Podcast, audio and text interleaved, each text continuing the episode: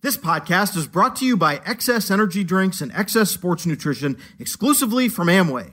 XS offers a collection of active and adventure products to help you energize, hydrate, strengthen, and recover. Follow us on Instagram at XS Nation.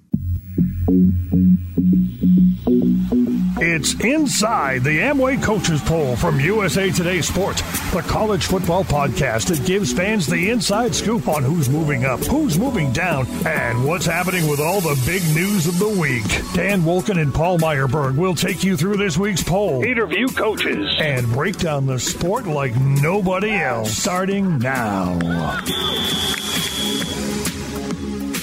Welcome back to another edition of the Inside the Amway Coaches Poll podcast presented by USA Today Sports. Dan Wolken here with you alongside Paul Myerberg. And we do not have a new Amway Coaches Poll to break down, but we do have a college football season starting. In fact, it's already started. On today's podcast, we're going to talk to one of the participants in that game, Nathan Brown, the head coach of the University of Central Arkansas which started the college football season with a win over Austin Peay. We had a great conversation with Coach Brown, and it'll be interesting to see uh, what happens with their team. They're playing UAB on Thursday. But, uh, Paul, how did you take in that game? Were you starved for college football? Did it scratch the itch? What did you think? Yeah, it definitely scratched the itch. I mean, it's like uh, um, like being stuck in the middle of the desert and like someone comes by and offers you a Pepsi, you're not going to be like, nah, nah, nah, I'm a Coke guy. Like I'm not going to have this this drink to quench my thirst. Um, so I was all about it. Um, I thought it was a fun game. Look, it wasn't the greatest played game, but I was at the opener for my for Miami and Florida last year, and it was equally bad, if not worse. So it was good to be back. Did you stay with it? Were you a four quarter guy, or did you at some point tune out? Well, I'll tell you what, I was like exhausted Saturday for a variety of reasons that have nothing to do with uh, college football, but I, I, tried to hang in there as long as I could. Uh, I did not make it to the end, but it was a nice entertainment on a Saturday night. For sure. For sure. So I'm glad it's know, good to be back. Yeah, and we got actual FBS games coming this week, and it's just I, don't know how to feel about it. I, look, I mean, I'm happy that the season is here to whatever extent we're going to get it, but just because we have been through the last so many months of uncertainty and will they or won't they, and uh, teams not being able to practice and COVID tests, and just the focus has been on all this other stuff.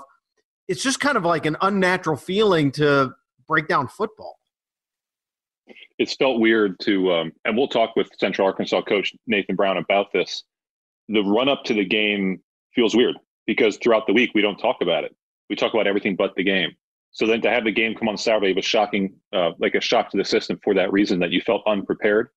Uh, um, I hope we get into a routine with it and we stop focusing on, on look, not stop, but again, focus on the games as much as we're focusing on what's happening off the field, and and both are important, obviously. So, um, you know, by Thursday night, like at eight o'clock, at eight o five on Thursday, will we be thinking about COVID testing? We'll be thinking about UAB's kicking game. I'm not sure. Hopefully, it's the latter, at least for three hours on Thursday night. Yeah, we're just going to have to exist this season on two different tracks. One of them is going to be the fact that there are football games going on, and we're going to have to talk about those games. We're going to have to figure out who's going to win and who's going to lose and what it means in the big picture and the playoff because there's plans for a college football playoff, but we're also going to have to be attentive to the realities of, of what presents itself from a COVID standpoint, good, bad, or indifferent. And, uh, you know, it's just strange to have a season where, okay, we talk about a game Saturday, and then on Sunday, a team like Auburn can't really do anything because they've got too many guys who tested positive. You know, and that's just yeah. going to have to be the way this season goes. And, and I think we're going to all have to get used to it. And frankly, I think we're going to have to stop yelling at each other about it. And I don't mean you and me, but I, I just mean like college football people in general.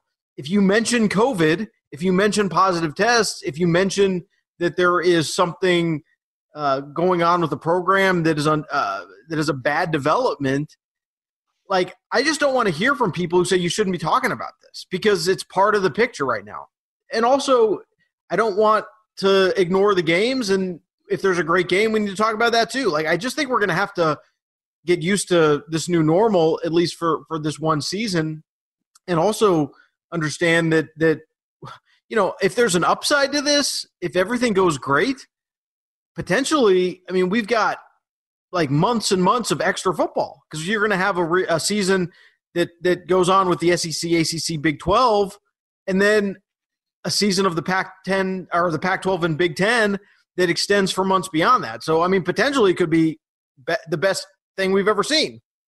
Yeah, that's a good point.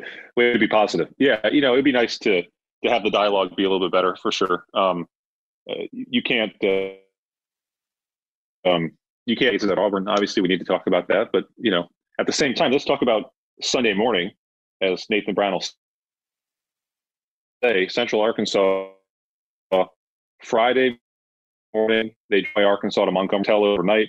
Uh, they play a game against Austin Peay on Saturday night. Uh, Sunday morning, they're on the road to Birmingham. They take their COVID test at 6 a.m. on Sunday. No positive results. Um, you can't extrapolate what Auburn means to, you know, Oklahoma, just as you can't say that just because Central Arkansas didn't have positives that he won't this coming season on a Sunday. But it's a positive to me to see that the first game of the year, the team coming out of it in Central Arkansas was clean. So that's a good. That's obviously a good sign. They're all set to play Thursday in TV. So that's a positive. Yeah, this is not the most um, robust schedule this week, uh, but there are some interesting group of five games, and the two that that jump out uh, at least to me, are Memphis playing Arkansas State. You know, I think traditionally two of the better uh, group of five programs. And also on Labor Day, BYU playing Navy uh, on ESPN. And, you know, I think Navy is interesting along with the other service academies uh, in that Air Force, for instance, you know, they're, they're in a conference in the Mountain West that is not playing, and yet Air Force is going to try to play the Commander in Chief's games, right? I mean, what? Yeah. How's that going to work? I don't know.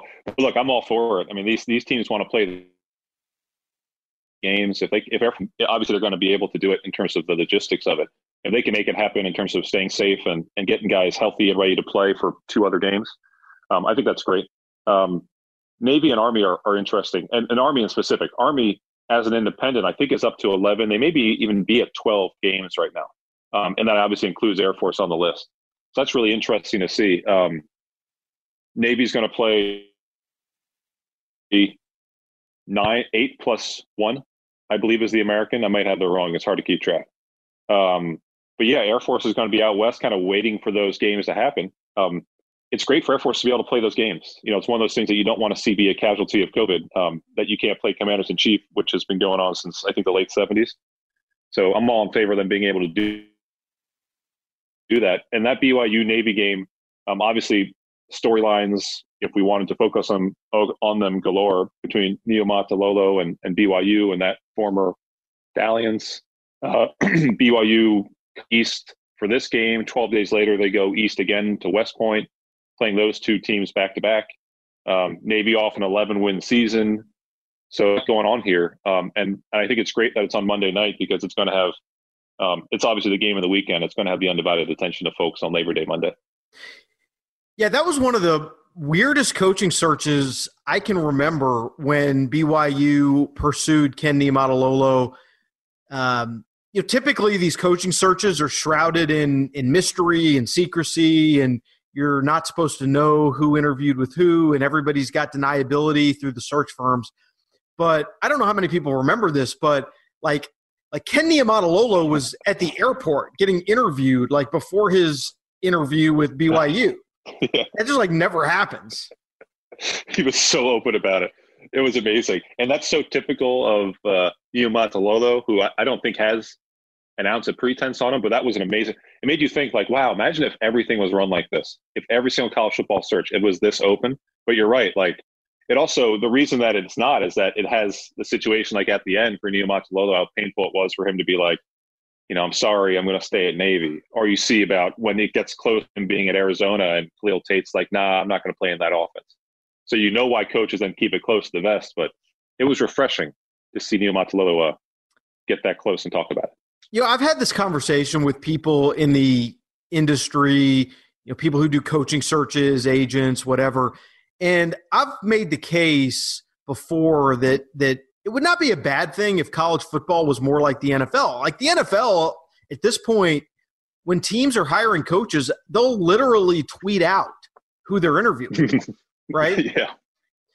But in college, it's totally about deniability. And look, I understand there's different issues with with contracts, and there's different issues with just boards of trustees and boosters, and recruiting is obviously a key part of it. But you know, I do think a lot of times what happens when you try to be so secretive is it actually produces a lot of misinformation. And the misinformation gives fans expectations of a coaching search that maybe are not realistic. Um, it, gets people way too emotional. Mm-hmm. Like, I just think if you just sort of laid it out, like, hey, listen, here's who we're talking to, and we're going to make the best decision we can. I think frankly, the temperature on coaching searches and the expectation levels would be more in line. And, and frankly, it would uh, disincentivize agents a lot of times from leaking stuff out to try to prod schools into giving their clients these massive contracts. Uh, but the system is what it is. You know, it's interesting that you mentioned about Army and the number of games that they have been able to secure sort of on the fly. One of the things I've wondered through the whole COVID situation and watching these schools manage their schedules is like, why are we scheduling games 15 years out when it's very clear we can do this in a span of weeks in the offseason? Absolutely. Like you saw Notre Dame schedule South Florida, right? This yeah. was earlier, that was last week. Just on the fly. Notre Dame's like, hey, I got to add one. You free? And South Florida's like, free? We'll come to South Bend or we'll play you um, it does shoot a hole in that idea that you need to play like Oklahoma scheduling UCLA for 2036, you know, when like we're all going to be dead anyway. Um, well, I hope not. I hope we're going to be alive.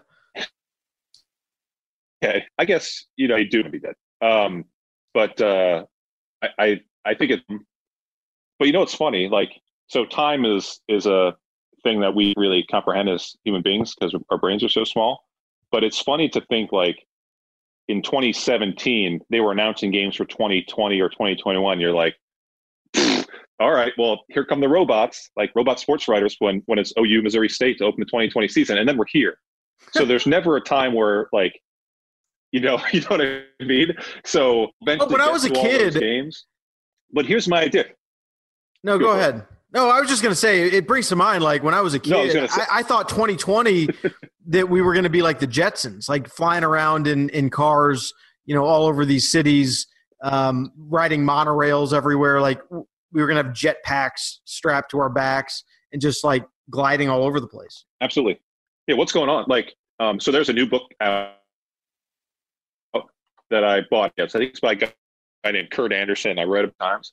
It's about how uh, like we haven't developed as a country since like 1986 like things just flatlined you know what i mean? Like we just haven't had any growth. We've had like the internet and stuff but we haven't really progressed as people. Um you're in that idea like if you go back to 1995 and 1997 like i don't think things are that much different than they were. Like i don't see flying cars. I thought cities would be built on top of cities at this point. I thought we'd have high speed like you've been around the world. It still takes seven and a half hours to get to wilmington from new york on amtrak. You know, you don't even get Wi-Fi on a train. So we've made no growth as people, even though uh, college football has obviously grown exponentially. We're not we're not at the point where I thought we would be um, in the year 2020. 2020 sucks, by the way. It does suck, but we've had two things that I think have been positive: uh, Wi-Fi on airplanes. That's pretty good. Oh, yeah, that's great. So you can write six columns on the flight from from LA back to Atlanta. I mean, is that what you want to do? is i mean it seems to me like that's that's nice growth but also people are using that to make phone calls on flights now have you noticed that well that's terrible yeah that shouldn't be allowed I, I will say this though years ago before there was wi-fi on airplanes and this was a long time before i even worked for usa today i actually skipped a flight because there was a breaking news story that i was covering and it was developing so fast and i was afraid it was a flight that I was going to have to take. It was going to be about three and a half hours. And I was so afraid of the news breaking during that flight without any cell service, without any Wi Fi. I mean, this was around 2009 that I just skipped the flight and just hunkered down in a hotel to make phone calls. And like that wow. was so that's one of those things. Hmm. Like now you can manage it actually better than than you did before. And then the other big development is we can actually see each other and talk to each other on the phone, which actually like my great grandfather, that was one of the things when I was a kid. He was so enamored with the idea of a, a picture phone. Mm-hmm. And um, he never really got to totally. see it in his lifetime uh, in any form that would be it was like very, very, very early and didn't really work very well. But now it's just like something we do just naturally. Oh yeah, FaceTime, sure. So those are two things we've been pretty good at, but we've fallen way short of my whole Jetsons theory. But back to the topic of scheduling games. For sure, I have to walk places. There's no. well, here's here's the thing, right? Why why don't they? I would love to see every year you only have a conference schedule and then you schedule your games. Like you start scheduling your games for 2021 in January. Wouldn't yeah, that be interesting? You can like schedule games that like have really good matchups. Yeah, maybe or like just have two slots reserved. It doesn't even have to be all of your non-conference games. Maybe you have one or two that are locked in, but you have one or two that are open so that you can just sort of pick through whoever's available, whoever best fits the team you have. Like you know, for instance, LSU. LSU ends up losing all these guys to the pros early, and they end up uh, losing guys to opt outs. You, you maybe are not as good as you thought you were going to be six months ago. Does it make sense to maybe have a little easier non conference game? If maybe you have everybody coming back, your quarterback who you expected to go pro ends up coming back for his senior year, maybe you, look to schedule a a really big non-conference game. That to me makes way more sense. Yeah, I agree. I think it'd be interesting to leave that uh, intrigue involved in the non-conference play. Um, you know, and obviously, if teams start adding conference games to the what that makes it or, or easier to do. If there are fewer slots, you know, only three games across the country instead of sometimes four, I think it becomes more important to make sure that you're scheduling good games in September rather than, you know, trying to project eight years in advance when it's going to be three coaches and seven quarterbacks later. Meanwhile, I think we should comment on LSU real quick before we get to Nathan Brown.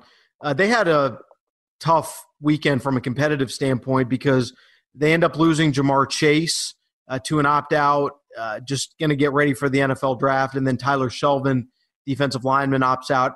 You look at that LSU depth chart now versus uh, last season in the national championship game against Clemson, I mean, it's basically a different team, totally different team. And it's not unusual that a team wins a title and loses a bunch of guys, but even by that standard, this has been a pretty remarkable uh, transformation of their roster. Yeah, it, it is. It's rare to um, to go from 22. You're starting 22, I think, down to five.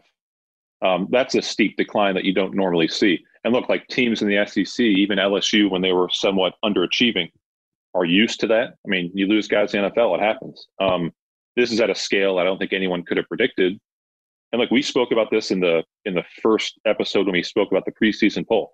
LSU getting a lot of votes in the low teens um, in that poll, we suspect, um, is indicative of what the perception is of that team right now, which is that they're not going to win another national championship. They're not the team in the West, not the best team in the SEC. And you know, with all respect to what they accomplished, I don't. You lose those two guys, best receiver in the country, you know, first round interior lineman. I'm not sure how you can say with a straight face that this team can can win that division. Um, even hosting Alabama, I I don't really see it. So I think the expectations have changed dramatically, um, even more so in the last 24 hours. All right, so from here, we're going to talk to Nathan Brown, the head coach at the University of Central Arkansas. Then we'll come back and talk a little bit more about what's going on in college football. And then we will end up the show talking to Evan Barnes from the Memphis Commercial Appeal, one of our USA Today network partners, about a story he did over the weekend that caught my eye.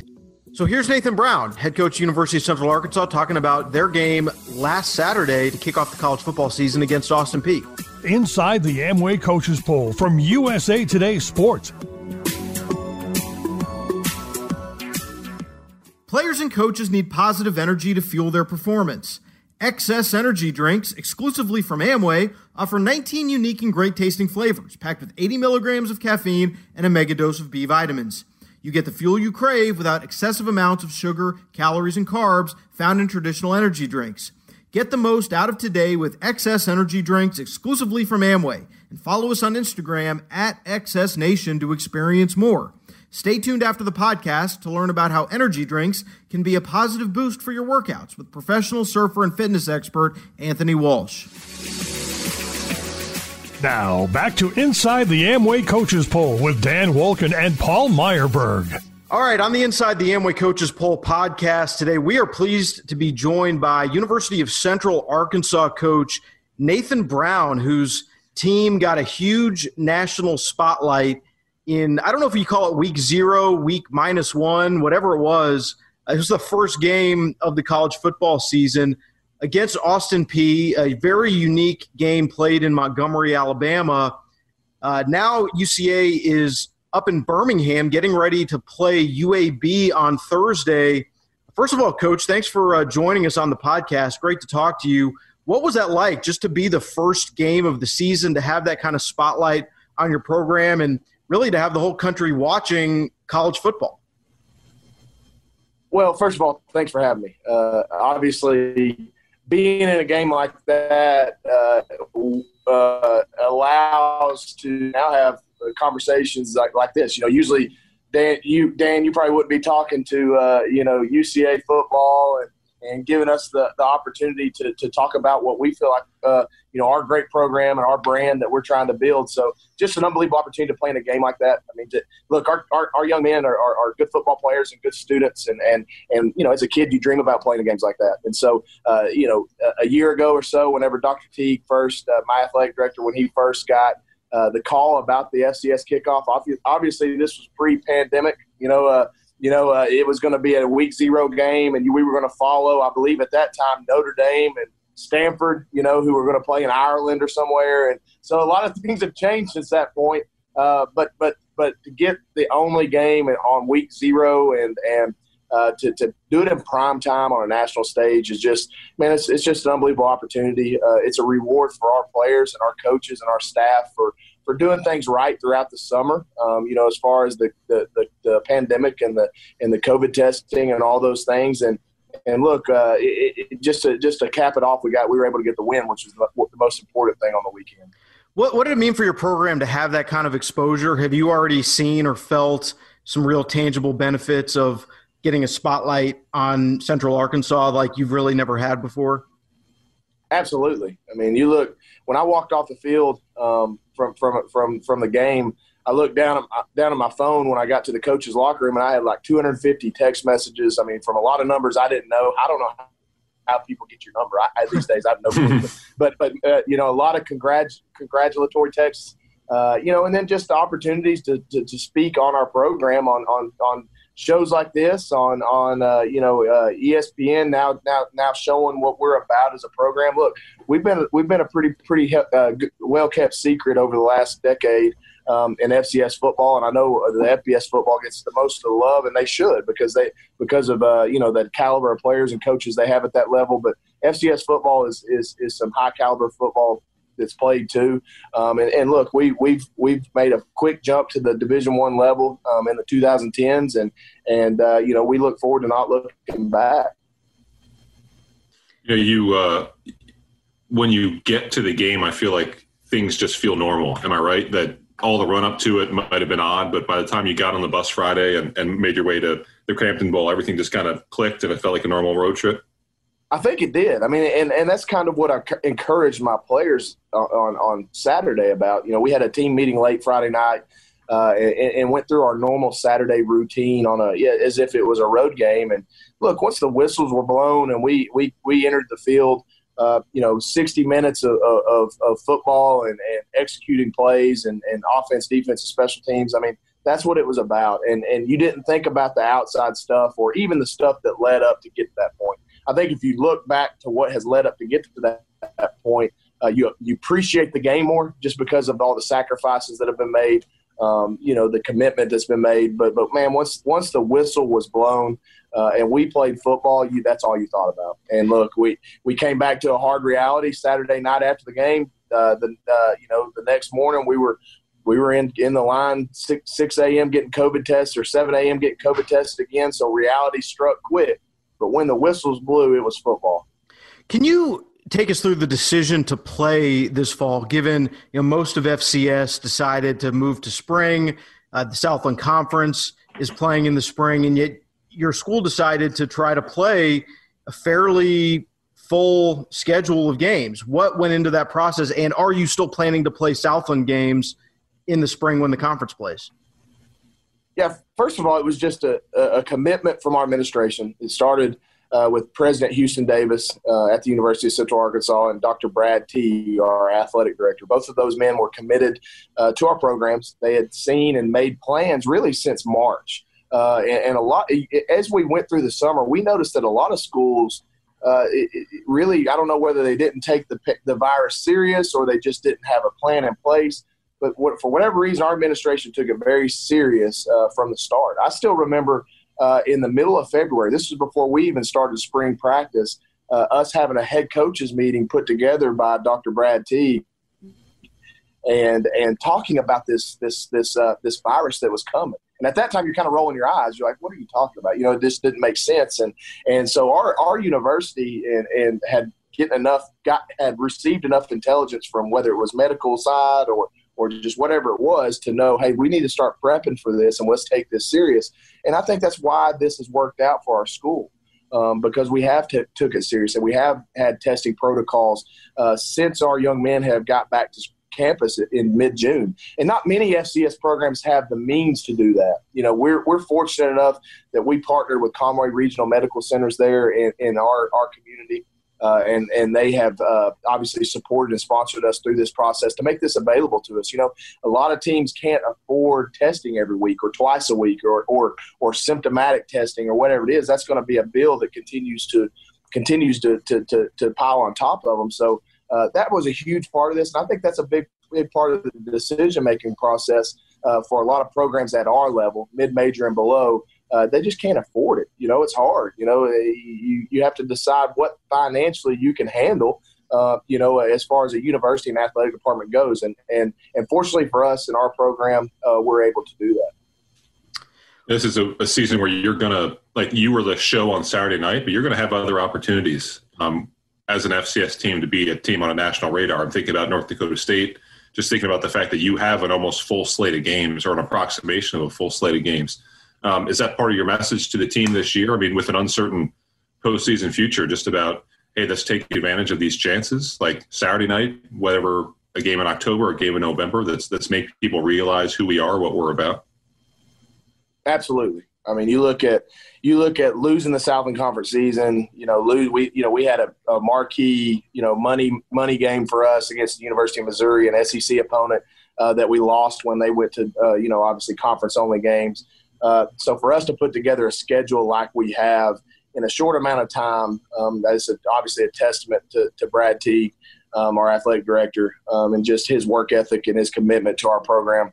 Uh, but but yeah, I think I think it, what an opportunity. We play three FBS opponents. We maybe the toughest team on our schedule uh, is the number one team in the land at our level, and nobody wants to play them in North Dakota State. Uh, you know, on top of that, we get an opportunity to play uh, Coach Petrino at Missouri State. You know, he's he's kind of re re re re-energizing his career there, and, and, and then we play a historically good program in the FCS level in Eastern Kentucky. So uh, our our schedule is is probably the most difficult schedule that a UCA team has ever played in our program history. So I think our players relish that. I think they love that opportunity. Again, a lot of a lot of disappointment and losing the opportunity to play for a conference championship or even a, uh, a playoff bid like we've been three of the last four years at the FCS level. But again, you, you're a competitor and you have an opportunity to play uh, close to a full schedule and play some of the best competition that UCA has ever played. I think that's exciting to our players. So you've got a Saturday to Thursday turnaround against UAB, if I have that correct. What uh, goes into getting a team ready with just a few days off? How are you guys physically? Uh, you said you had to line up and take COVID tests after uh, after the game against Austin Peay. Uh, so, w- what happens next? Uh, just what what have the intervening days been like? Well, you could hear the sighs on Saturday night after the game. Look, we're excited. We won national TV, and the last thing I say to them is, "Hey guys, 7 a.m. be in line for COVID test, double nasal swab. You know, that's, that's never fun. You know, it's like, man, you know, but but look, that's the world we're living in right now, and our kids are committed to that, and and we know to continue to play. Football is on a thin thread. You know, sports in general is is is hanging on a thin thread, and if we don't execute and and commit to continuing to do right uh, socially and off the field, and, and, and, continuing to to do the proper contact tracing, and if a kid has it, separate them, all those things, uh, then we won't play, and we're going to mess it up for other people. So, um, so we're going to do everything right, and, and and yeah, in a short week, it's different. That's not something we're accustomed to. You know, you see NFL teams do it a lot, but but look, that's not something we do a lot. So we've been taking obviously more mental reps than probably most weeks. Uh, the physical side of practice is a lot less. Uh, prepping for the week and going to class. Luckily, a lot of our classes are hybrid online. You know, we can Zoom with our players and their teachers. Um, so, so it's a good week to be away just based on the situation we're in. Uh, but, but again, it's a little bit different, and, and and physically, I think we'll be fine. We're getting better every day. Again, the normal, you know, bumps and bruises after after a physical football game, but I think we'll be ready to go Thursday night. Yeah, so this is you've had this is actually an interesting week, and most teams don't do this um, on any level of college you drove to Montgomery on Friday. You played Saturday. Sunday morning, you drove to Birmingham, right? Early then, Sunday morning, yes. Right. Yes. And we, you're we gonna, were in Birmingham, Alabama at three. Probably got to our hotel about three a.m. Right. So you've been in Birmingham since Sunday, and you're going to stay there, and then you'll come back home on Thursday night, I imagine, or maybe Friday morning. Um, yep. Hey, when's the first time you were away from home for six nights in a row? And what are you doing? I mean, what do you guys do as a team when you're in hotel rooms for five nights or four nights in a row prepping for a game? I think that's the, the, the, million dollar question because there's a lot of time to, to take up. Again, we're spending a lot of time in the mornings with classwork stuff. Uh, look, our kids are students first, and, and I, we take that very seriously here at UCA, and uh, we want to make sure that our kids are caught up and staying staying on top of their classwork and tests and quizzes and, and papers, whatever they have to do. Um, but but there's a lot of things to do in Birmingham, just like there was in Montgomery. You know, it's a it's. It, I told our players, you know, it's a unique situation. I don't know why things happen the way they do. You know that that we were we were, you know, the, the way the schedule's set up to where we're in the middle of all this social unrest and all these things, and we're in the middle of where civil rights was pushed um, in in the South. I mean, you talk about being in Montgomery, Alabama uh, Rosa Parks and Martin Luther King Jr. and and now Birmingham we got the Civil Rights Museum and so so we're going to do a lot of things that, that that pertain to that. You know, our young men have a uh, we got we've got some great young men and, and we support them and, and we want to make sure that we're putting a positive light across America on hey this is this is a bunch of young men that, that are from different backgrounds races and and uh, parts of the country that are coming coming together for a common cause and common goal and having success, no matter where they're from or what they look like. And so, uh, you know, we'll visit the Civil Rights Museum. We've got a couple coaches that are from the Birmingham area uh, that that have some some stuff set up with some local churches that they they have connections with. Uh, to feed us and do some different things. So uh, we're killing time with, with some good stuff other than just practicing football. Nathan, before we let you go, just want to learn a little bit more about you. You're 34 years old. You've been a head coach, Division One program for three years. That is quite an accomplishment for somebody uh, of your age. You've already led Central Arkansas to the FCS playoffs a couple years ago. Uh, just curious, sort of how that evolved for you because you were obviously a great player at Central Arkansas. You were Southland Conference Player of the Year, and then you try your hand at the NFL, and you were in some camps.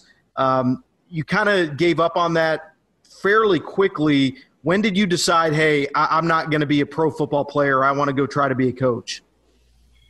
Yeah, you know, first of all, I've got a really unique path to where I am, and and I say unique. It's you know, in this profession, normally you you look at a coach's uh, you know background and, and, profile, and you see them at ten different places in twelve years, and and so I've been very blessed to be at one spot my whole coaching career, and that doesn't happen. That just that's just not something that is realistic in the in the world we live in as far as coaching goes. But uh, yeah, I had a great great career at, at, UCA and, and, a great opportunity. And at that point, we went we were making the transition from a Division two program to a Division one program. So I was the quarterback in the middle of that transition time, and and uh, we had a lot of success, a lot of early success, and and I knew uh, I knew pretty pretty pretty early on in my, my playing days that I was probably going to get into coaching. And, and, and look, I ended up having a pretty good career and having a shot at the NFL. Um, and, and, and got into a couple camps and spent some time up there. And what, what a great opportunity to, with the resources I made and, and people I met and, and still, still, still to this day keep in touch with. But uh, I knew pretty quick after that, after the Saints cut me in 2009 that, hey, I, I just got married to my wife, Jessica. I wasn't going to sit there and be the practice squad guy that just gets bumped from Pittsburgh to Cincinnati to try out here, maybe go to Canada, whatever it was. I just I knew I had an opportunity early on at UCA. Uh, coach Clint Conque at the time was the head coach, gave me an opportunity uh, as the tight ends coach, um, and I was the tight ends coach for a short amount of time, um, and then quickly flipped to the quarterbacks coach. Started calling plays. Uh, when I was I was 25 years old, calling plays uh, at a Division One school, and and uh, it really worked out since then. Coach Conque moved on, and had an opportunity to work for Steve Campbell as the offensive coordinator there. He kept me on. Uh, I think at that point I knew uh, I, I, wanted to pursue be a head coach. Um, I was young, but I but I knew that was something I wanted to go after. And and Coach Campbell uh, really tutored me to that position. And look, he, he had an, we had two or three great seasons with him there, and and uh, he had an opportunity to move on to South Alabama uh, FBS program and and got promoted by Dr. Teague. And so I'm just very blessed. And and and this is my school. This is my alma mater. This is a place that if you could tell me, look, I'm 34 years old, and a lot of 34 year olds that are that are head coaches or, or have an opportunity to be in their third years as a head coach at 34 years old probably are thinking, man, in, in, in four or five years, I want to be at Alabama or I want to be at Memphis or I want to be at USC or wherever, a bigger school. You know, you, you tell me in 20 years that I'm still the UCA head coach and I'm having success and I'm impacting kids' lives in Conway, Arkansas, not only on the field but off the field. Uh, you, you, I'll consider that a great life, and I'm excited about where I'm at. Awesome. That's that's a great note to finish up on. Uh, Nathan Brown from University of Central Arkansas. Thanks so much for joining us. Congratulations on the win uh, last weekend, and good luck against UAB and, and for the rest of the season. It's a really unique and fun story to follow. Appreciate you guys having me. Hey guys, bear claws up. There you go. Thanks, Nathan. Inside the Amway Coaches Poll from USA Today Sports. Great to talk with Nathan Brown of the University of Central Arkansas. I thought that was really interesting, Paul. I mean, you sometimes we focus so much on the coaches from high profile leagues and high profile schools, but that was a really unique moment for for Central Arkansas and I thought Nathan really did a good job of laying out what, what that meant to a program that just does not get that kind of spotlight. Yeah, I thought he was great. Um, and he's a young guy. As you mentioned, he's 34. Um, just three years into his head coaching career, good reputation as an offensive guy. So I really enjoyed talking with him. You know, so it's funny we said when we when we finished recording, we were joking around with him about if you coach another twenty years, they're going to build a statue of you, and he's like, "Yeah, if I'm here for another twenty years, means I'm probably doing something right." So, um, someone to keep an eye on for sure next three to five years. No doubt about it. So while we were recording that interview, the president of the United States weighed in on college football and specifically the Big Ten. He did. Um, you know, he referenced a phone call with Kevin Warren, commissioner of the conference, um, which occurred uh, earlier today, and uh, called for the immediate reboot of the Big Ten football season. So in that case, um, playing up to a bunch of people in the Big Ten footprint who want football to go on, uh, eligible voters. So a canny move, smart move, and we'll see how much this moves the goalpost for the Big Ten. Yeah, I'm sure most of you by now have seen the tweet, know exactly what we're talking about, but I'll just go ahead and read it. Had a very productive conversation with Kevin Warren, commissioner of the Big Ten Conference, about immediately starting up Big Ten football. Would be good, parentheses, great for everyone, players, fans, country, on the one yard line exclamation point. So subsequent to that tweet, I made a series of uh, phone calls and text messages to find out, you know, exactly what's going on and whether the Big Ten is really on the one yard line of uh, bringing football back immediately, as President Donald Trump said and claimed. And um, this may or may not surprise you, but I don't think the Big Ten would agree with the characterization of this being on the one yard line. Um, Kevin Warren did talk to President Donald Trump on Tuesday. Uh, they subsequently put out a statement uh, that was much less specific, much less sort of optimistic. But here's what uh, I really believe is going on. First of all, I don't think Donald Trump cares that much at all about Big Ten football. Um, Donald Trump, before he became president, had a very long history of sports takes on Twitter. In fact, they came practically on a daily basis. And you cannot really find any evidence that he ever watched a Big Ten football game on his Twitter feed, much less cared about it at all. But what he does care about is getting reelected.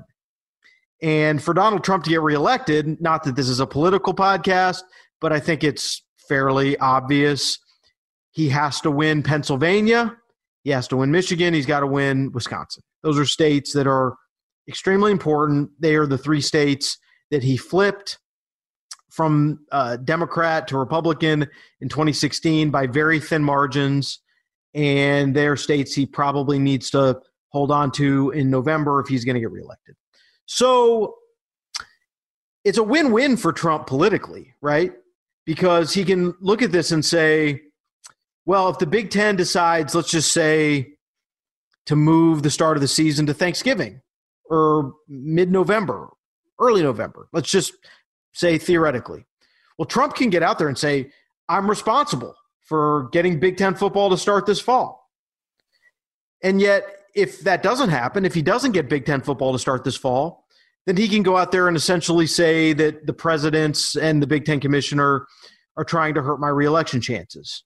So, either way it goes, Trump can claim a political win. That's that's what is happening. That is what is motivating this. By the way, he did not make a call to uh, Larry Scott of the Pac-12. He did not make a call to Craig Thompson of the Mountain West or Jon Steinbrecher of the Mid American Conference. He only seems to be invested in getting the Big Ten to start up. So I think that should tell you everything you need to know about what political benefit he sees in those Midwestern states. Yeah, well, to be fair, um, this is a response in to a degree. I, I, mean, the Biden campaign did run a an ad.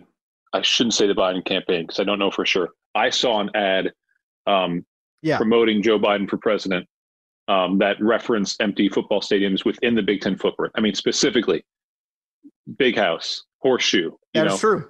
Right. So was that was not a Biden for president, Biden Harris campaign ad right? It was like by one of those many uh, groups that are political action doing like daily, yeah, whatever it was. Um, that obviously for a president who spends uh, just based on his activity, you think is on Twitter quite a bit. That that might have crossed his his eye line or appeared on one of the news stations he watched. Um, so this has become a political football in these battleground states, and like you said, um, uh, he has nothing to lose you know, he has good political instincts, President Trump. I mean, no one can really doubt that. He has good individual instincts in terms of reaching and and and and you know bonding with an audience. Um, but you can't lose here because, like you said, Big Ten could step forward and say, "Hey, we're going to reevaluate things." That's a win for the president. Um, and if not, then you know, it just takes two angry tweets to rephrase the conversation. So whether it's blatant or transparent or not, you know, that's kind of the world we live in unfortunately, um, political football has taken on a new turn. Here's what I know subsequent to all of this the Big Ten issues are still the same today as they were when they decided to cancel the season. They're not going to change their mind on playing football because the president of the United States made a phone call. That's not the way this is going to work. Well, wasn't the phone call in, part like birthed out of the idea that hey, let's talk with the White House and this administration about these rapid tests well, that we discussed on the last podcast? Rapid tests are only part of it. Uh, first of all, let's be clear: the White House initiated this conversation. This came from the president asking for Kevin Warren to talk to him. So that's the first part of it. But I also think the Big Ten, to be moved in any way on playing football, they need to see action. They need to see their issues being addressed. And it's not just testing. Yes, it is testing. That's part of it. But they need help with contact tracing programs. They need help with getting medical equipment that can easily be used, not just for football, but for other sports to start up. Uh, women's volleyball and uh, soccer and all these other sports that are fall sports. Uh, and they're going to want the White House, they're going to want the president to deliver on some of this stuff. They're going to make some asks. They're going to say, hey, listen, if you can do X, Y, Z for us to help us get in a better place to play football, then we will consider playing football. And they'll consider doing it as soon as they possibly can. But even if the Big Ten decided tomorrow to come out with a statement that said, all right, we're ready to go. We've changed our mind. It's you're still talking about six weeks. A lot of yeah, players aren't even on campus. Right. You're you're so in a in a normal off season, right? Like it's 2019, you got 29 days to ratchet up from it's not really zero to 60, but just for the for the metaphor, from zero to 60, which is you walk in with with helmets, you add shoulder pads, then you get full contact 29 days until your first game. Um, I think you need to, uh, like you said, I think you need to double that six to eight weeks because you've had starts and stops. You, like you said, you have guys off campus. Um, and this is taken out like the medical COVID related concerns.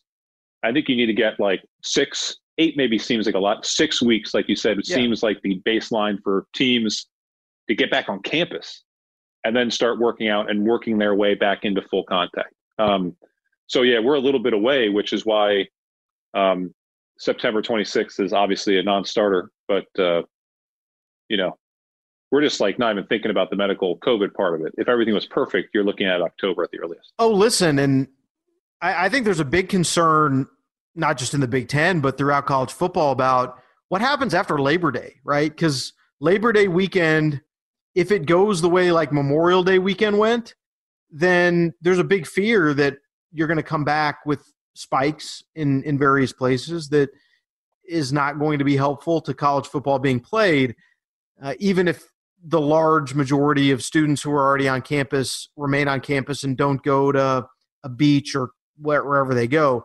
Uh, mm-hmm. But look, my, my overall point here is the Big Ten is not going to change its mind and start playing football just because that's what Donald Trump wants them to do. Um, there's got to be, in their eyes, some deliverables that the White House helps them with. And it's not just testing. And then once you do that, then the medical advisory boards take a look, then the presidents decide, and it's going to take several of those presidents who voted to postpone the season to change their mind to get to the 60% threshold. So it's hurdle after hurdle after hurdle to clear before the Big Ten could play. It's already September. You're not going to be able to play even at a minimum until probably late October. Uh, so, my point is, a lot of this is political smoke and mirrors. Yeah, but what if there is buyer's remorse within a conference that expected everyone to follow their lead like they did with schedules and now realizes they're out on an island? I'm not saying like, oh, now we can be like, we change our minds because the president asked us to. Right. But if there is a degree of buyer's remorse, isn't this a window to, hey, you know what? Let's reevaluate. Right. Maybe, you know, but I'm not sure there's a lot of buyer's remorse. I mean, we know that the vote was 11 to 3, right? The vote was mm-hmm. 11 to 3. That's what the Big Ten released via these legal filings in response to the Nebraska lawsuit uh, from these eight players. And we know subsequently from reporting that it was what Nebraska, Iowa, and Ohio State are the 3 mm-hmm. that right that decided. Well, one of those schools, Iowa, like the whole state is like on fire with COVID right now. It's one of the worst COVID places in the entire world. Is the state of Iowa. Mm-hmm. So you know, I'm not sure that that there's a lot of uh, congruence there with the possibility of starting football within the next couple weeks. But um, yeah, I, I just I don't think there's been the level of buyer's remorse that maybe people would think based on just how much noise there's been on Twitter. That's a good rule of thumb for just about anything. Let's go with that. Don't don't use Twitter as your sounding board.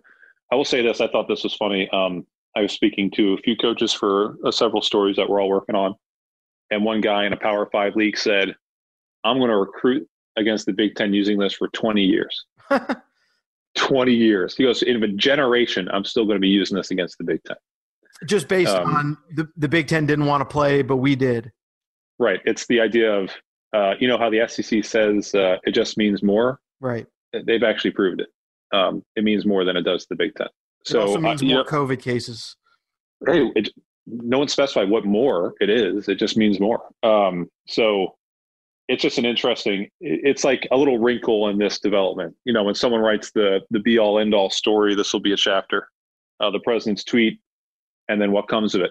And look like um, there's obviously the, the the bigger question of like who he sways with this. Like we're so tribalized that if you're voting for x or z you're not going to change because you know just one single thing probably. Um, that's really just kind of the the be all of it you know, but what this actually achieves if it's a political gesture. But um, we also know, based off the what the president tweets about, tomorrow will be a different topic. So we may forget about this by the end of the week. I'm not so sure. I think it, this has been going on pretty much the entire month of August uh, since the Big Ten first decided to uh, not play. But it's interesting, and now, uh, like it or not, it is part of the election. Let's talk to Evan Barnes of the Memphis Commercial Appeal, who wrote a very, very interesting piece uh, and is covering a program that's actually about to play a football game this weekend. Inside the Amway Coaches Poll from USA Today Sports. Okay, happy to be joined now on the podcast by Evan Barnes, who works for the Memphis Commercial Appeal, part of the USA Today network. Evan has covered the Memphis football program, also does a little NBA as well. Uh, but we are here to talk about what's gone on with Memphis and a huge opt out in Kenny Gainwell, a player who I was so impressed with last season, was really electric. Uh, announced over the weekend that uh, he's not going to play this season for the Tigers, who actually opened this weekend. But Evan, just uh, draw out for us what led to the decision and how big of a surprise was it for Memphis that Gainwell was not going to play? Sure. I mean, it was a huge surprise. And even the program was caught off guard Sunday when, you know, the news was broken that, you know, that Kenny was going to opt out this season. And then when I got a hold of his father, um, imagine my shock to find out that not only was he indeed opting out, it was because he had lost several family members to the COVID 19 pandemic. Um, they've lost, Kenny said they lost three. His dad told me four. Um, but still, to lose multiple family members, he said that they had just buried a family member over the weekend, and that obviously had a big effect on on Kenny because he was someone that went to his games all the time, and they're a very tight knit family.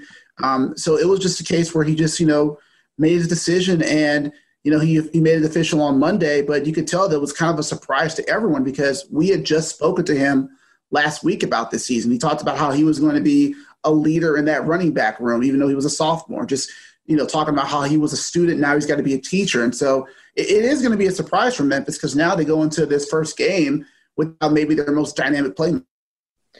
In in talking to him, was it uh, sort of a last straw situation, or is it something that you think had been brewing for a little while? Obviously, dealing with a lot of tragedy in his family. Uh, from from what his da- from what his dad told me, it seemed like it was very sudden when they when they lost that that uncle very recently. Um, his dad told me that you know Kenny wanted to just come home and be with the family, and the fact that he could not attend the the the, the services, the, the brief funeral they had for him, I think that probably prompted the decision even more. Now, of course, we can't ignore that you know Kenny is also eligible for the 2021 NFL Draft, and that probably had, did play a role as well. But we can't ignore the fact that this pandemic is something that has afflicted a lot of people, and it hit him very closely. So um, it probably all that played a big role in it. Yeah, Evan, I think we we talk about COVID and we talk about how it's you know positive cases, outbreaks, and, and I think we miss the human element of it. And you mentioned it with Gainwell, and I think it really hits home. Do you sense from being around the team, being around these guys, that he's not alone, that there is like a percentage of this roster who are dealing with this as well, with family members who are sick, or even in, as in Kenny's case, family members who have died? Yeah, I'm, I know that when Ryan Silverfield told us this spring, um, he said that no players had tested positive, he did say that family members had dealt with um, COVID 19. I know at least one player on the team who posted a Twitter and said that both of his parents had recovered from it. So mm-hmm. you, you you have to you know it's like you said you know we look at the data, we look at the numbers and all this stuff, but these are people. These are people who are going to be you know without family members, without friends, even people who have recovered. You know it may take a while for them to get back. I mean this is a human uh, tragedy, if you will, and so it's affected guys in all specters of excuse me people really in all you know fragments of society. So uh, brutal segue um, Gainwell is a fantastic football player. Uh, we saw he was a breakout guy in 2019. I think a lot of high hopes for him in, in 2020 as an individual player. What does it do for Memphis? I mean, they start against Arkansas State on Saturday. Is this the sort of loss with his talent that I mean, you just really can't replace with a guy by committee approach instead? Yeah, let, I mean, let's be honest. You you can plug in different guys to slide into this Memphis offense, and they've done a great job churning out running backs but you're not going to replace a Kenny Gainwell. Just you know, as a, just as a reminder of how good he is. I mean, he was a All American. He was someone who was probably going to contend for All American honors again this year. You don't just replace somebody who not only was a great tailback but was your second leading receiver last year. So um, they have some guys who are going to step up. Um, Rodrigues Clark, who's a sophomore who played last year as a true freshman. Um, the coaching staff is really high on him. He actually started on the depth chart alongside Gainwell when it was released on Monday. So they're expecting a lot of things from him. Um, they're, they're going to put some other guys in. Kylan Watkins, who's a junior who played last year, uh, transfer running back Asa Martin, who was at Auburn a couple years ago. He'll get some looks.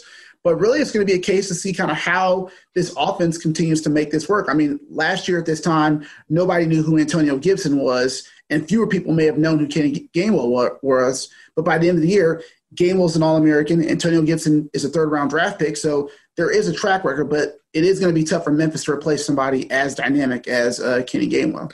Do you have any sort of feel for where Gainwell fits from a draft perspective? Uh, look, he was spectacular, but the the film on him is is fairly limited. It's not like he's a guy who has played a ton of snaps over multiple years. I mean, he had one great breakout year and yet uh, there is somewhat of a gamble there as far as the draft uh, that he's going to now presumably go prepare for in that he, he doesn't have a ton of, of game film. Yeah, I, I think that is a concern. I mean, he played four games as a true freshman um, before redshirting, so he has that a little bit, and he showed that he could, you know, be a, a clutch pass catcher. He had a couple of uh, third down catches against Navy in 2018 that Mike Norvell was really high on. Um, but yeah, I mean, that could either be a, a, a, a, knock against him or it could be a benefit because he doesn't have the mileage on him. I mean, it could be a case where he's fresher, he doesn't have another year of wear and tear on him. Maybe that impresses, but you know, as a draft prospect, you're not just talking about someone who's a great tailback. Like I said, he's a great receiver. Mike Norvell said that he could have easily been you know, one of the better receivers on the team just because he knew all the plays. He picked things up really well. And the Memphis coaching staff was talking about using him as that all around versatile back. And I think now in the NFL, you don't just have to be a three down back in terms of just being a bell cow, you know, punching it in. You got to be a guy who can, you know, catch it out of the backfield, run around. And I think Kenny showed he can do that. So it'll be interesting to see kind of what uh, NFL teams have to say. Obviously, his limited tape you know, will be a, a, question. But I also think that he showed a lot, kind of what he can do to help a team, just from his uh, passing skills as much as his pass catching skills, as much as he can as a tailback. What's the thought around this team this year? I mean, obviously high expectations without or with Coach Norvell. Is it like let's pretend that we're going to have a playoff? Is it New Year's Six or bust for Memphis, or are they a little bit lower? And does Gainwell, in essence, leaving, does that help to lower those expectations to a degree? I think this team was still going to try to contend for a New Year's Six game just because after last year, they knew that, hey, we have a chance to do this again, especially once Brady White came back as their quarterback. Once he came back, you kind of got the sense of, all right, this team can do that. They have um, multiple stars back on offense. They have a defense that has, I think, seven or eight starters back. You know, Ryan is going to keep this offense going with Kevin Johns, who was the OC last year. Um, they had goals of trying to not just repeat as AAC champions, but get to that New Year's Six game. And I think with Gainwell gone, it obviously changes some of the focus a bit. But I still think this team can compete for an AAC championship. And, you know, we'll see what happens. They have to play UCF and Cincinnati back to back, which is not going to be easy, even if they had Gainwell. But I think the expectations are, even with Ryan Silverfield, I think fans understood that, hey, there could be a chance that maybe they don't get to that New Year's Six Bowl, but at least compete and contend for an AAC championship is a reasonable standard because that's what it's been the last few years.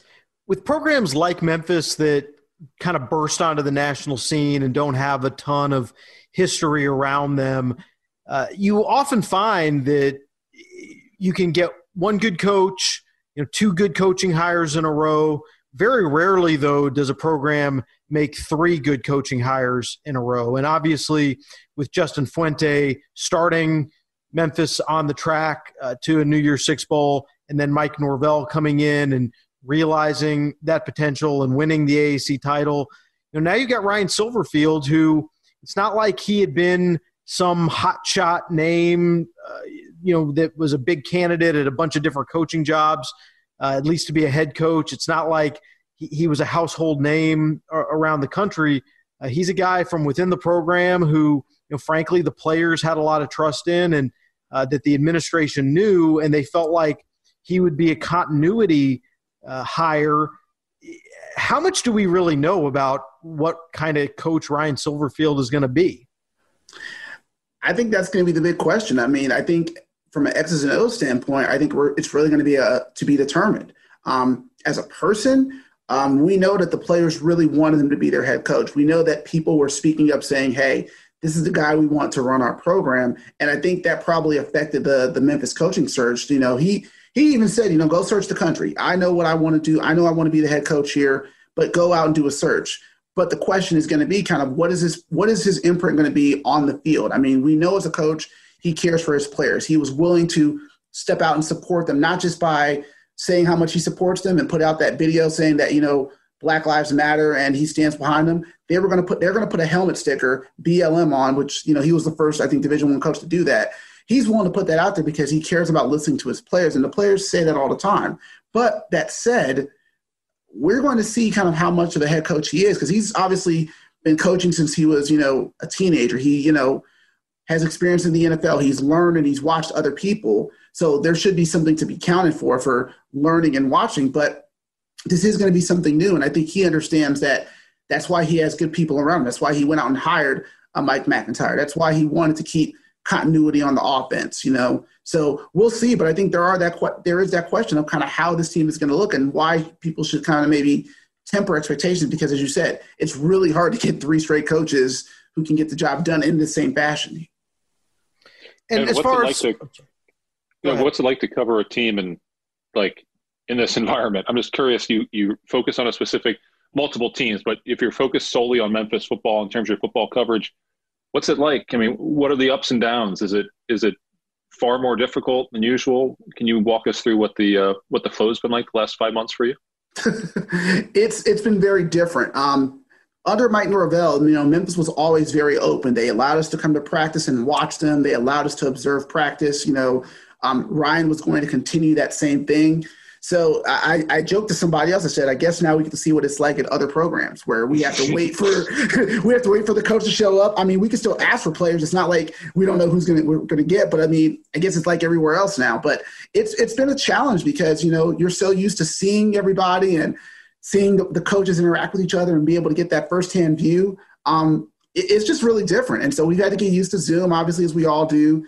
Um, and also for me, you know, once I got handed the Grizzlies beat, it was a little bit tougher because once June started and we realized the NBA season was coming back, in my head, I'm like, I got to focus on the Grizzlies trying to make the playoffs and, you know, get up for uh, preseason Memphis stuff. So it was, it's, it's been a challenge. It's been really kind of like juggle it. But honestly, to keep it honest, I focused on the Grizzlies when they were in the bubble. And when they got out of the bubble, I'm now focused on Memphis football and trying to make sure I do my preparation and – keep up to date. And fortunately, Ryan being a coach that's, you know, for the most part, pretty transparent and easygoing, it's been helpful kind of letting us see what we can.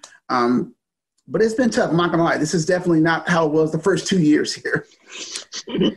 Well, Evan, uh, I think we'll leave it there for today. Thanks so much for joining us. Great job on getting the Kenny Gainwell story and for clarifying it for all of us. Uh, obviously, a tough situation, but uh, you really brought to light an important story. So thanks very much for that.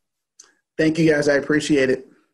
And that'll wrap it up for the Inside the Amway Coaches Poll podcast for this week. If you like the podcast, please subscribe, leave a comment. That certainly helps us get the word out. For Paul Myerberg, I'm Dan Wolken. We'll talk to you soon. You've been listening to Inside the Amway Coaches Poll from USA Today Sports. Listen and subscribe on your favorite podcast platform.